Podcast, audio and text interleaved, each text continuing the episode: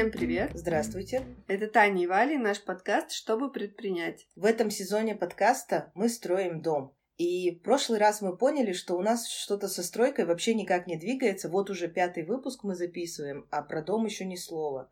И в прошлый вторник как раз Валя поехала на работу и говорит, у меня кредита осталось 130 тысяч, а я хочу, чтобы было меньше 100.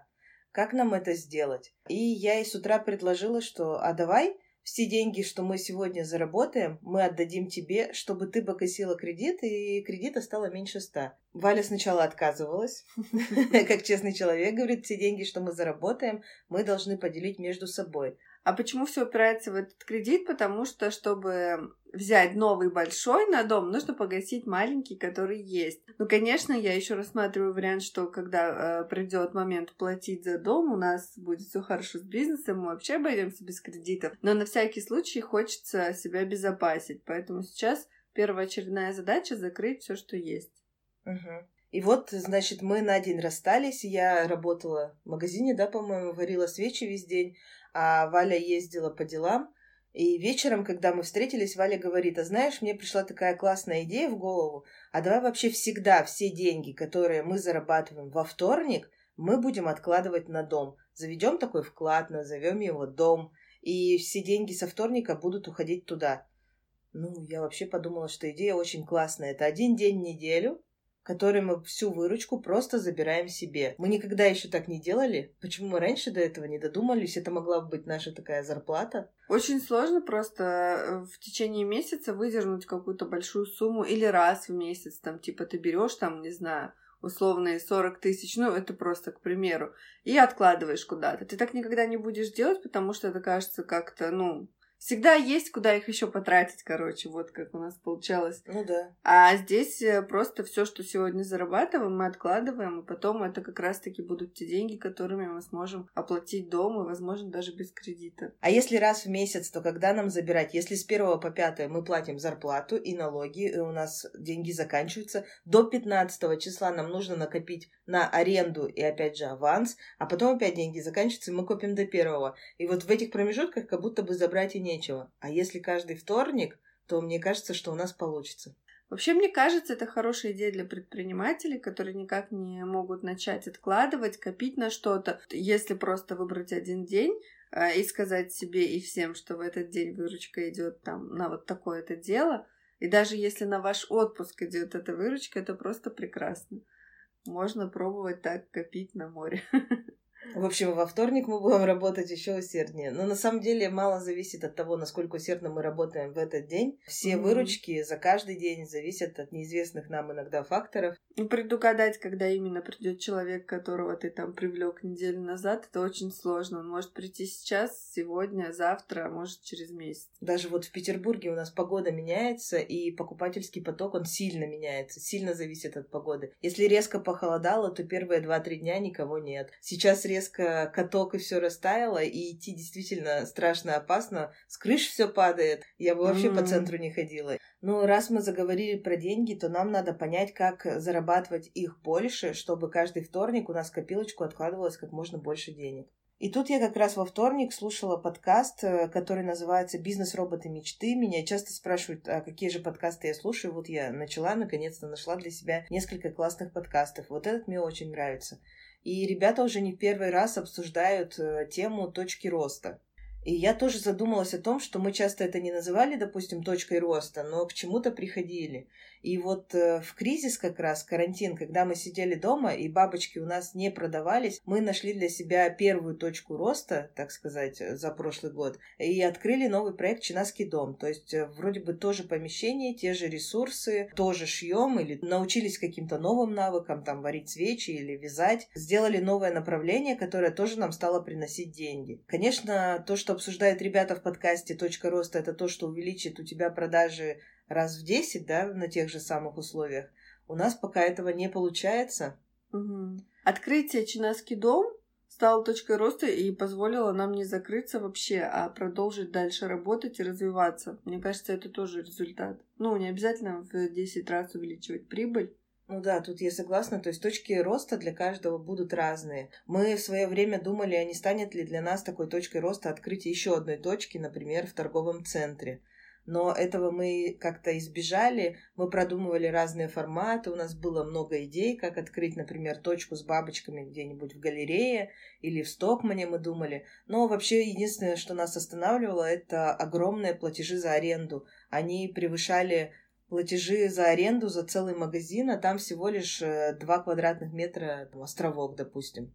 Еще своеобразной точкой роста, скорее всего, было наше открытие производства, потому что, когда мы его открывали, у нас были большие заказы и были успешные сезоны с помощью производства, которые мы смогли отработать хорошо, и были деньги. Но потом как-то все сошло на нет, заказов стало меньше, и мы, в общем-то, его закрыли. Но тут, скорее всего, мы рассматривали открытие производства как огромную точку роста, чтобы выполнять огромные заказы. Просто мы тоже выдвинули гипотезу, проверили ее, огромных заказов нам поступать не стало, и мы это закрыли. Мне кажется, что главное в поиске точки роста постоянно ее искать и не думать, что ой, ну вот не получилось, и значит с этим вариантом уже никак. В бабочках мы искали много точек на самом деле. Мы пробовали и ставить бабочки в сувенирные магазины.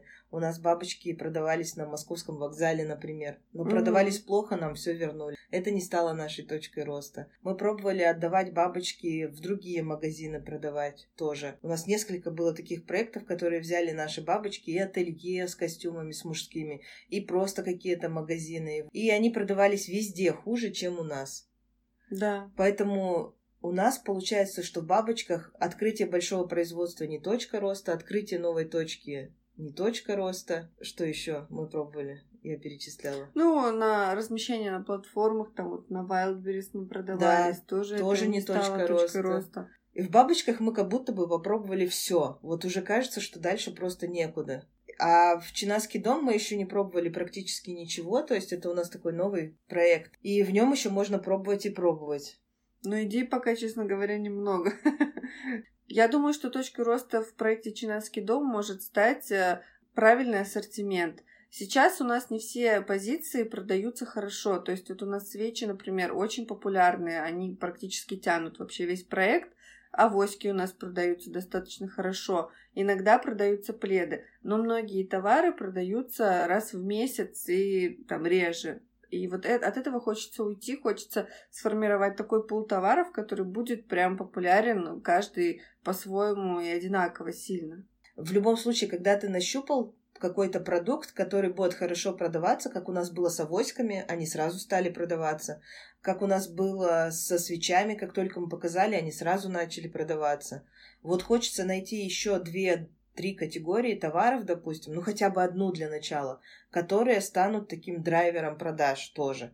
Хочется поискать и найти, я даже не знаю что, мы уже много что пробовали. А, мы пробовали посуду, у нас были скатерти, и я даже не знаю, может быть, если посуду, то другую какую-то попробовать все-таки еще раз. А может, не стоит ее пробовать. Мы, в общем, в поиске вот этой точки роста, и мы за точку роста в Чинаский дом на данный момент считаем, что это а, развитие товарных категорий, так сказать. То есть поиск каких-то новых вариантов товара, которые будут продаваться хорошо. Ну и у нас есть еще третий проект Чинаский крафт. В нем мы уже определили точку роста, идем потихонечку к ней. Это вообще полная смена формата. Сейчас мы там продаем ткани, у нас там идет распродажа тканей. Мы решили ее закончить прям 1 марта, больше не распродавать ткани. Если продавать, то по нормальной рыночной цене, а не как мы там просто дешевле, чем купили. И вообще сменить формат, ткани станут чем-то вспомогательным, а товаром-драйвером станет продажа мастер-классов.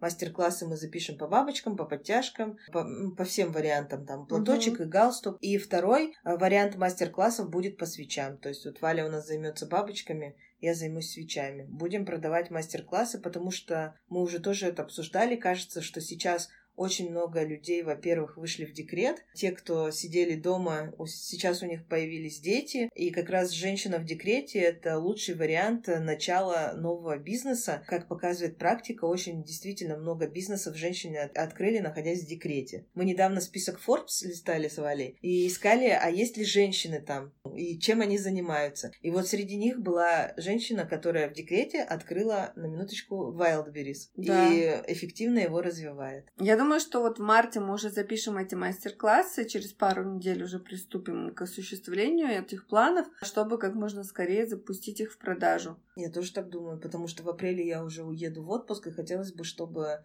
у нас эти планы все-таки. Я просто уже очень давно поскорее. об этом думаю, и какие-то даже мастер-классы я расписала по по кадрам, раскадровку, то есть нужно дальше к этому прийти. Я тебе давай покажу сегодня их, и ты уже скажешь, как Ну, тебе... начнем мы с Вали, потому что по свечам я сейчас как раз готовлю образцы, допустим, плохих свечей, как не должно быть, или что вы сделали не так и почему случилось вот так. У меня есть такие образцы с плохими фитилями, вот фитиль маленький, вот фитиль большой. Я все эти баночки собираю, у меня их уже несколько. Я хочу побольше ошибок поймать, сделать, чтобы побольше показать в мастер-классах, как должно быть, как не должно быть, чтобы это были прям вот мои ошибки угу. которые я знаю, например, как исправить. И я жду поставку еще третьего варианта воска. Я хочу все-таки в мастер-классе сделать так, чтобы человек мог сразу вместе с ним получить набор для э, изготовления свечей и получил там три варианта воска разных, чтобы он мог сравнить и для себя выбрать один. То есть, мне кажется, это прикольно. Я, например, на эти тесты потратила очень много денег, но я хочу, чтобы человек, который купил мой мастер-класс, все равно не бегал, не искал воск абы где, а мог сразу что-то попробовать и для себя решить, а за каким же воском он будет гоняться теперь. Вернемся к точкам роста. Мне хочется, чтобы мы могли найти точку роста в каждом из наших проектов. Вот мы проговорили, какая точка роста у нас может быть сейчас в Чинаске Крафт, какая точка роста Чинаский дом, а вот в Чинаске бабочки, что мы будем делать, я пока себе слабо представляю. Единственное, что у нас тоже на неделе с Валей состоялся разговор, я тебе напомню о нем, что я говорю, раз бабочки у нас уже в таких совсем отстающих, и мы действительно не знаем, что делать в тот момент, когда нет никаких праздников и никому бабочки становятся не нужны, а можно попробовать бизнес-модель такую э, продажи как раз и работы вообще в целом, как э, воспринимать это дело как бизнес. То есть мы всегда воспринимали как хобби, чтобы оно приносило нам удовольствие. А что, если это будет э, такая модель ведения дел, как просто конвертация этого дела в деньги? Все. Ничего личного, как говорится, да, только бизнес. Не поняла тебя. Расскажи подробнее. Просто на первый взгляд звучит, как будто мы всегда должны были так делать. Но всегда мы к этому так не относились, потому что мы всегда во главу угла, как говорится, ставим покупателя и его потребности. И всегда думаем о том, а сможет ли покупатель купить за эту цену нашу бабочку. И это была наша такая глобальная ошибка, и мы несколько лет подряд продавали бабочки за 350, хотя себестоимость их уже иногда даже и превышала 350. А мы все равно так делали. Покупатель должен иметь возможность в любой момент купить себе бабочку, думали мы. А это вообще не бизнес как к бизнесу мы мало к чему относимся. Скорее всего, мы хотим, чтобы это дело приносило нам удовольствие, уж потом деньги. В этом году как раз главная наша цель построить дом все решает. И она меняет наше мировоззрение в том числе. То есть, чтобы построить дом, нам нужны деньги. Деньги мы можем заработать на бизнесе. И вот вернемся к бабочкам. Я как раз-таки Вале предложила, что мы тогда должны пересмотреть весь ассортимент, убрать оттуда все лишнее и оставить там только то, что приносит нам деньги. На самом деле сейчас на сайте у нас больше больше 600 позиций, и деньги-то нам приносят из них 20 позиций. Мы уже в прошлом подкасте задавались мы уже в прошлом выпуске подкаста задавались вопросом, зачем нам столько позиций. Сложно отслеживать, сложно это все поддерживать в ассортименте постоянно. Сложно даже все время думать, а есть ли ткань, чтобы это сшить ну, следить за этим, контролировать 600 позиций, ну, на минуточку, это просто какой-то кошмар, угу. мне кажется. И наша задача сократить это количество в три раза. Я думаю, что прям вот на март месяц мы поставим сократить ассортимент до 200 позиций. Причем 100 из них точно будет занимать Генри. Генри — это наша премиальная коллекция, которая действительно мы можем шить ее ну, достаточно быстро и заполнить витрину, а продав ее, получить действительно много денег. Базовая коллекция как раз та коллекция, которая приносит нам скорее удовольствие, чем прибыль. Она создана на то, чтобы привлекать покупателей в магазин. И сейчас э, она, конечно, стоит дороже, чем 350 за бабочку, но в любом случае она не приносит нам тех больших денег, которые хотелось бы. А с учетом тех продаж, которые у нас сейчас есть, Все равно в себестоимость одной бабочки входят в том числе и постоянные затраты, такие как аренда или зарплата сотрудников. И чем больше бабочек мы продаем, тем меньше эти затраты на единицу продукции. А так как единиц продукции мы продаем сейчас очень мало, то, соответственно, у нас прибыли почти с одной единицы-то и не остается. Нам надо либо продавать их больше, а как продавать больше, когда спрос на нуле практически. Поэтому нам надо, значит, сокращать этот ассортимент. И мне кажется, что как раз в 200 позиций, если мы уложимся, то будет у нас на сайте порядок, будет прекрасно, людям будет проще ориентироваться во всем. И мы таким образом для себя оставим только те позиции, которые действительно продаются. А те, которые не продаются, обычно они продаются по очень таким специфичным запросам. Например, я хочу бабочку с котиками, да? Ну так, к примеру. И мы уже можем все равно показать, какие ткани у нас есть с котиками, и также сшить и продать эту бабочку. Не обязательно держать ее постоянно в своем ассортименте. Вот так я считаю.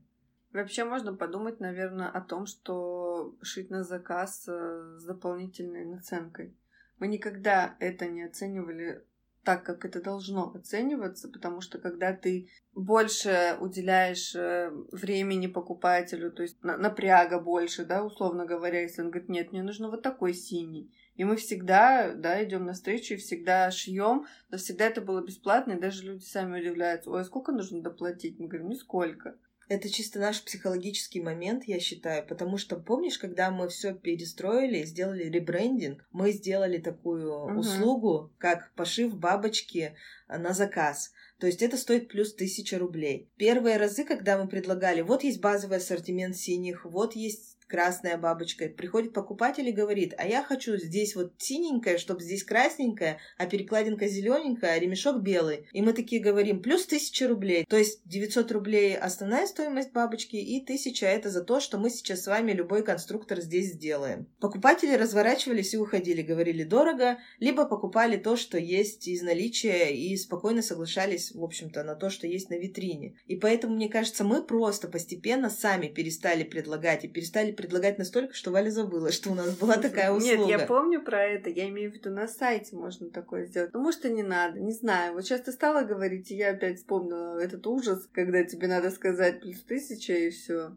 Да, это наш, я же говорю, это наш психологический mm-hmm. такой, э, как сказать, момент, и мы боимся перешагнуть и сказать, что а вы знаете, вот если вы покупаете что-то стандартное, оно стоит столько, сколько стоит на полке. А что-то эксклюзивное, то, что будет шиться специально для вас, стоит дороже. Хотя это абсолютно нормальная практика. Может нам сделать не плюс тысячу, а плюс 500 рублей? Это Я психологически дум... будет легче для нас. Можно будет об этом подумать, но мне кажется, что сейчас первостепенной задачей будет оформление адекватного ассортимента в бабочках – действительно убрать то, что там давно болтается и никому не нужно, и никто это не покупает. У нас есть такие бабочки, которые красивые, как нам кажется. Мы покупали ткань, у нас часто такое в стане было. Мы в момент покупки думали, боже, это будет бомба, просто она прям разлетится. И вот рулон лежит несколько лет подряд, и его вообще никто не выбирает. Это очень странно. И такие бабочки мы сейчас просто отдаем в распродажу. Там у нас бабочки по 500 рублей. И люди там действительно покупают, кому особенно надо много. Ну вот надо было на 23 февраля, может еще какие-то там, не знаю, кафе, рестораны закупятся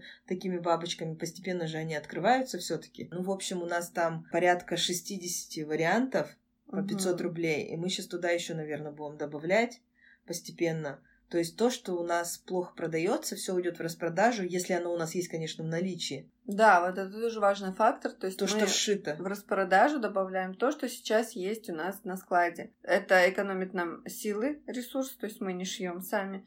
И таким образом можем сделать цену дешевле. Ну вот, и мы все распродадим и закроем этот вопрос с ассортиментом. А уже дальше будем думать, а что еще мы можем делать, да, как бизнес. То есть, как угу. мы можем посмотреть с точки зрения именно бизнеса. И может быть сейчас вот этот проект, то, что мы его не продали, например, ну, мы как-то вяло его и продавали, ну, может быть тоже жалко расставаться, и это тоже такой психологический момент, что ты не хочешь его усиленно продавать. Может быть, этот проект для нас будет таким вариантом хорошего обучения, ведения именно бизнеса. То есть не любимого дела, Угу. И не хобби, а именно бизнеса. И относиться мы к нему, если станем по-другому, а вдруг он станет приносить нам больше денег. Это что же такая, как теория для точки роста, мне кажется. Еще мне кажется, вот если возвращаться к точкам роста, я теперь все время об этом думаю, Что касается проекта Чинаский дом, то мне кажется, открытие точки в Москве, возможно, станет точкой роста. Потому что мне кажется, что товары вот эти наши, они для москвичей очень даже востребованы будут. Мне кажется, что и не факт, потому что, может быть, это стать э, таким лишним выкачиванием денег, потому что у нас все товары, которые мы производим в Чинаский дом, либо тяжелые и хрупкие, как свечи, да, то есть много перевести их сложно. Надо очень качественно упаковать много стекла, чтобы перевести угу. его без боя. Либо очень объемные, как, например, пледы, в принципе, авоськи тоже объем занимают. А транспортные компании часто, если товар легкий, но объемный, берут за, как это у них называется, за, короче, за объемный, за объемный вес. вес, да. Тань, но я тебе предлагаю другой прекрасный вариант, э, привезти твою плиточку, там, я не знаю... О нет, я в Москве жить точно не да хочу. Да не жить, но ты можешь туда, подожди, не отказывайся. ну, допустим, если мы берем транспортные расходы и просто ты будешь варить это там, ты туда приезжаешь на три дня, варишь, все машет головой, и мы там продаем. Мне кажется, что это реально прикольная тема. В Москве людей больше. Есть как лучший вариант обучить кого-нибудь там, кто будет Ой, там вот варить свечи, нет. но да, ты не застрахован от того, что у тебя потом, ну так часто бывает, и вот как это с франшизами, да, с рынком франшиз вообще происходит, люди покупают франшизу, им приезжают, а, команда открытия, знаешь, как это действует, открывает да. магазин, они через 2-3 месяца вешают другую вывеску, и все, им открыли, все, все подсказали, как сделать, а дальше они сами. Вот недавно я проходила мимо бургеров, которые мы раньше любили, теперь они кебаб. Да? И как бы, а все внутри осталось все то же самое. Может быть, там и хозяева, конечно, поменялись, но что-то я сомневаюсь. Ну так вот, подожди, подожди, Таня. Валя все время рвется в Москву.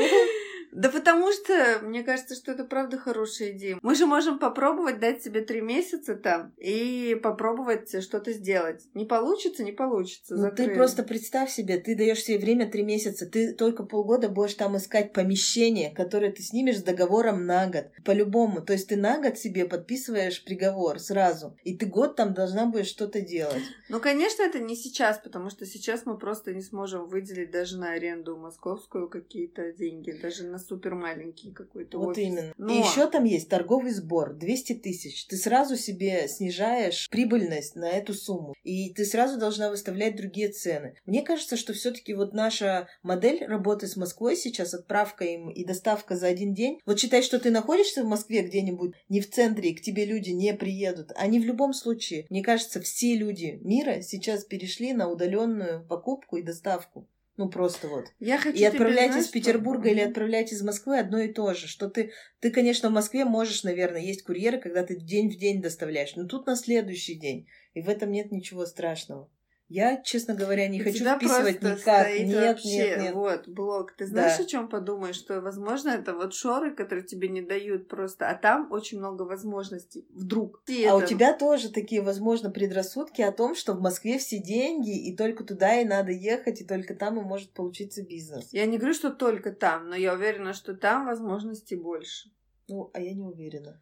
Ну, ты уверена, что их там нет, понимаешь? Это другое. Я уверена, что сейчас в любом, э, в любой точке планеты ты можешь открыть свой бизнес конечно, и хорошо развиваться конечно. в нем. Тебе надо будет разрываться на два города, это невозможно. Но ты же не знаешь, что случится в следующем году. Может быть, даже в этом. А вдруг опять такая же ситуация, как была? Я бы не хотела открывать физические точки новые, в принципе, потому что мы вот эту точку не закрыли. Так бы нам в онлайне мы бы да прекрасно продавались. Но нам нравится помещение очень. За эти деньги мы другого такого помещения не найдем. У нас прекрасный хозяин, и мы просто держимся за это помещение. Поэтому Но... я вообще категорически против. Мы будем спорить с тобой здесь еще долго и не только Я здесь. не то чтобы там супер э, я не то чтобы супер э, уверена, что все получится, если мы откроем еще одну физическую точку, понятно, не в нашем городе, а в другом. Но э, мы сейчас назвали точку роста ассортимент, э, проработка ассортимента в Чинаский дом. Но хочется что-то, знаешь, такое, что вот, как ты говорила, что может увеличить прибыль в 10 раз. Вот проработка ассортимента, я думаю, в 10 раз прибыль не увеличит, а открытие точки, возможно, это сделает. Я не знаю, если нам развиваться так, то это только сеть, чтобы ты была известна. Вот мне кажется, имеет смысл э, вообще открывать много-много точек, когда у тебя точек откроется 10 в разных городах. Это работает на бренд, на известность. Это вот как, я не знаю, Литуаль, к примеру. Ну, понятно. Если бы у них была одна точка где-то там в Петербурге, их бы никто не знал. А когда у них почти на каждой улице Петербурга точка, а еще во всех городах их все знают. Вот за счет этого. А открывать-то еще одну точку малоизвестную в Москве. А почему в Москве? Есть же другие города, в которых есть спрос, но нет предложения. Хабаровск, Владивосток. Почему Москва? Вот мне кажется, любой предприниматель, которого бизнес начинает идти более-менее хорошо, говорит, все, мне надо открыть точку в Москве. Ну, мне кажется, прям вот любой. И практически все стремятся именно попасть в Москву. Я вот из другого. Я как Тесто. бы, да, я вообще не стремлюсь нигде никаких точек. Все равно, ты со мной рано или поздно согласишься, что Москва это не Нет, очень Тань, хороший ты вариант. знаешь, Или мы можем сделать такой вариант. Ты уезжаешь в Москву, открываешь там, я там точку. одна не справлюсь. А я я даже не хочу вообще. не Вот. разберусь. а я не хочу бумажек. Ну, это, конечно, ужас. В общем, Москва это наш вечный спор. Вечный. Мы Вот даже мы вас его восемь- втянули. Восемь лет мы вместе работаем, и восемь лет мы спорим на этот счет. Интересно, когда-нибудь это изменится? Не знаю, я никогда не сломаюсь на Москву. Это точно. Я вот вам клянусь здесь торжественно, что я вообще никак не хочу. Если бы мне даже сказали все деньги мира сейчас в Москве, только если с учетом того, что мы туда переедем, мы там живем и там делаем бизнес. Я все-таки считаю это не- небольшой утопией. Либо тебе там нужен хороший управляющий, которому ты сто процентов доверяешь. Ты не сможешь управлять вот так вот удаленно. Ну ладно, давай подвесим пока этот вопрос. Подвешиваем дыньк так. Оставили. В твоем деле вот с вином какая может быть точка роста?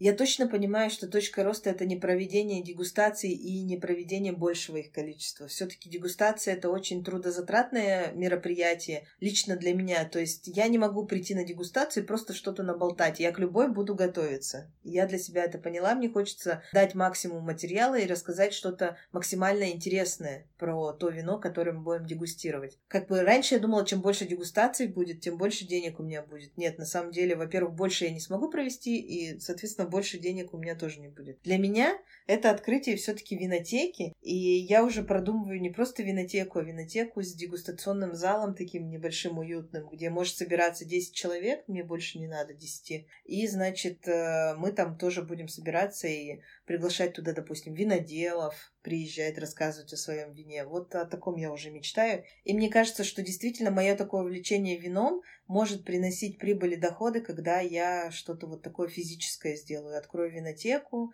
вот этот дегустационный зал. Я прекрасно знаю, что моя такая мечта о собственной винодельне не принесет мне денег. Именно если мы рассматриваем точку роста как э, источник получения денег. Скорее, винодельня это будет источник получения удовольствия, чем денег, потому что на прибыль они выходят очень-очень долго. Поэтому, да, моя точка роста это винотека. Таня уже даже определила себе срок, когда она ее откроет, в 22-м или в 23-м Нет, я году. сказала, в 23-м, в идеальном случае в 22-м году. Мгм. И сейчас я буду к ней идти. Валя, для себя тебе удалось найти точку роста? Вообще нет, я еще... Вот я стала об этом думать, у меня вообще никаких идей нет на самом деле. Ну, тема, кстати, действительно интересная. Я Вале рассказала про нее где-то уже неделю, да, назад. Мгм. И мы всю неделю это думаем, а что же за точки? Мы нашли все старые зато. Теперь я буду думать про точки роста в стилистике своей, потому что тут мы более-менее все обсудили в бабочках и в крафте, и в чинаский дом. А вот в этом проекте мне вообще сложно определиться. Но я это сделаю. Молодец. А ты поможешь.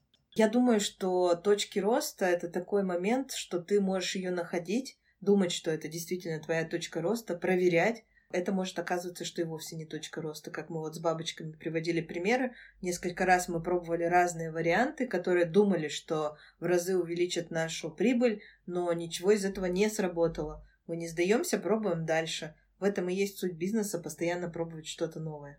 Еще на этой неделе очень много было всяких историй, где люди нас отмечали и говорили, что слушают наш подкаст и как им это нравится.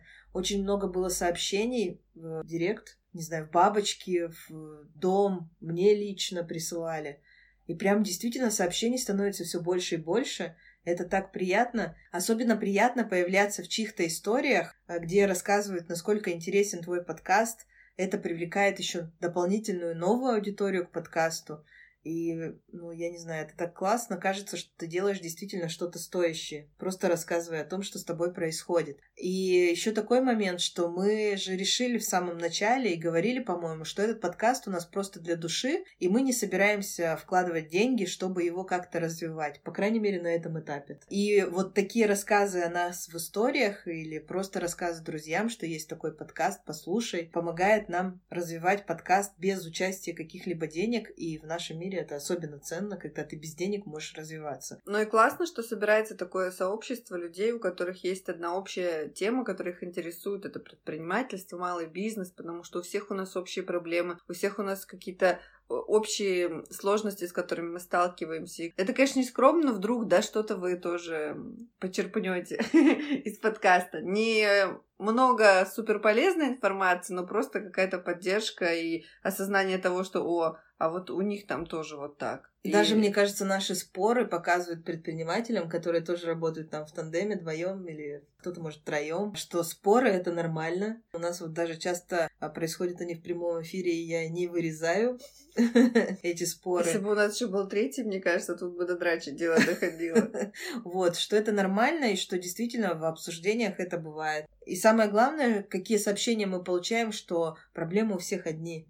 И обсуждать их между собой, или если вам не с кем обсудить, просто послушать подкаст о таких же проблемах, мне кажется, это все-таки ценно. Я еще ищу такой же подкаст, как у нас сама, ну, вот такого же плана, где люди рассказывают свою историю и рассказывают достаточно долго, и, в общем-то, найти не могу. Находила такой подкаст, он назывался «Заварили бизнес», там тоже девушка открывала кофейню, но вот у них пошел третий сезон, и третий сезон, честно говоря, сдулся. Ну, то есть первые два я послушала с удовольствием и тоже для себя что-то почерпнула. Ну, вот последний как-то все. И уже перестала слушать. Сейчас слушаю «Бизнес-роботы мечты».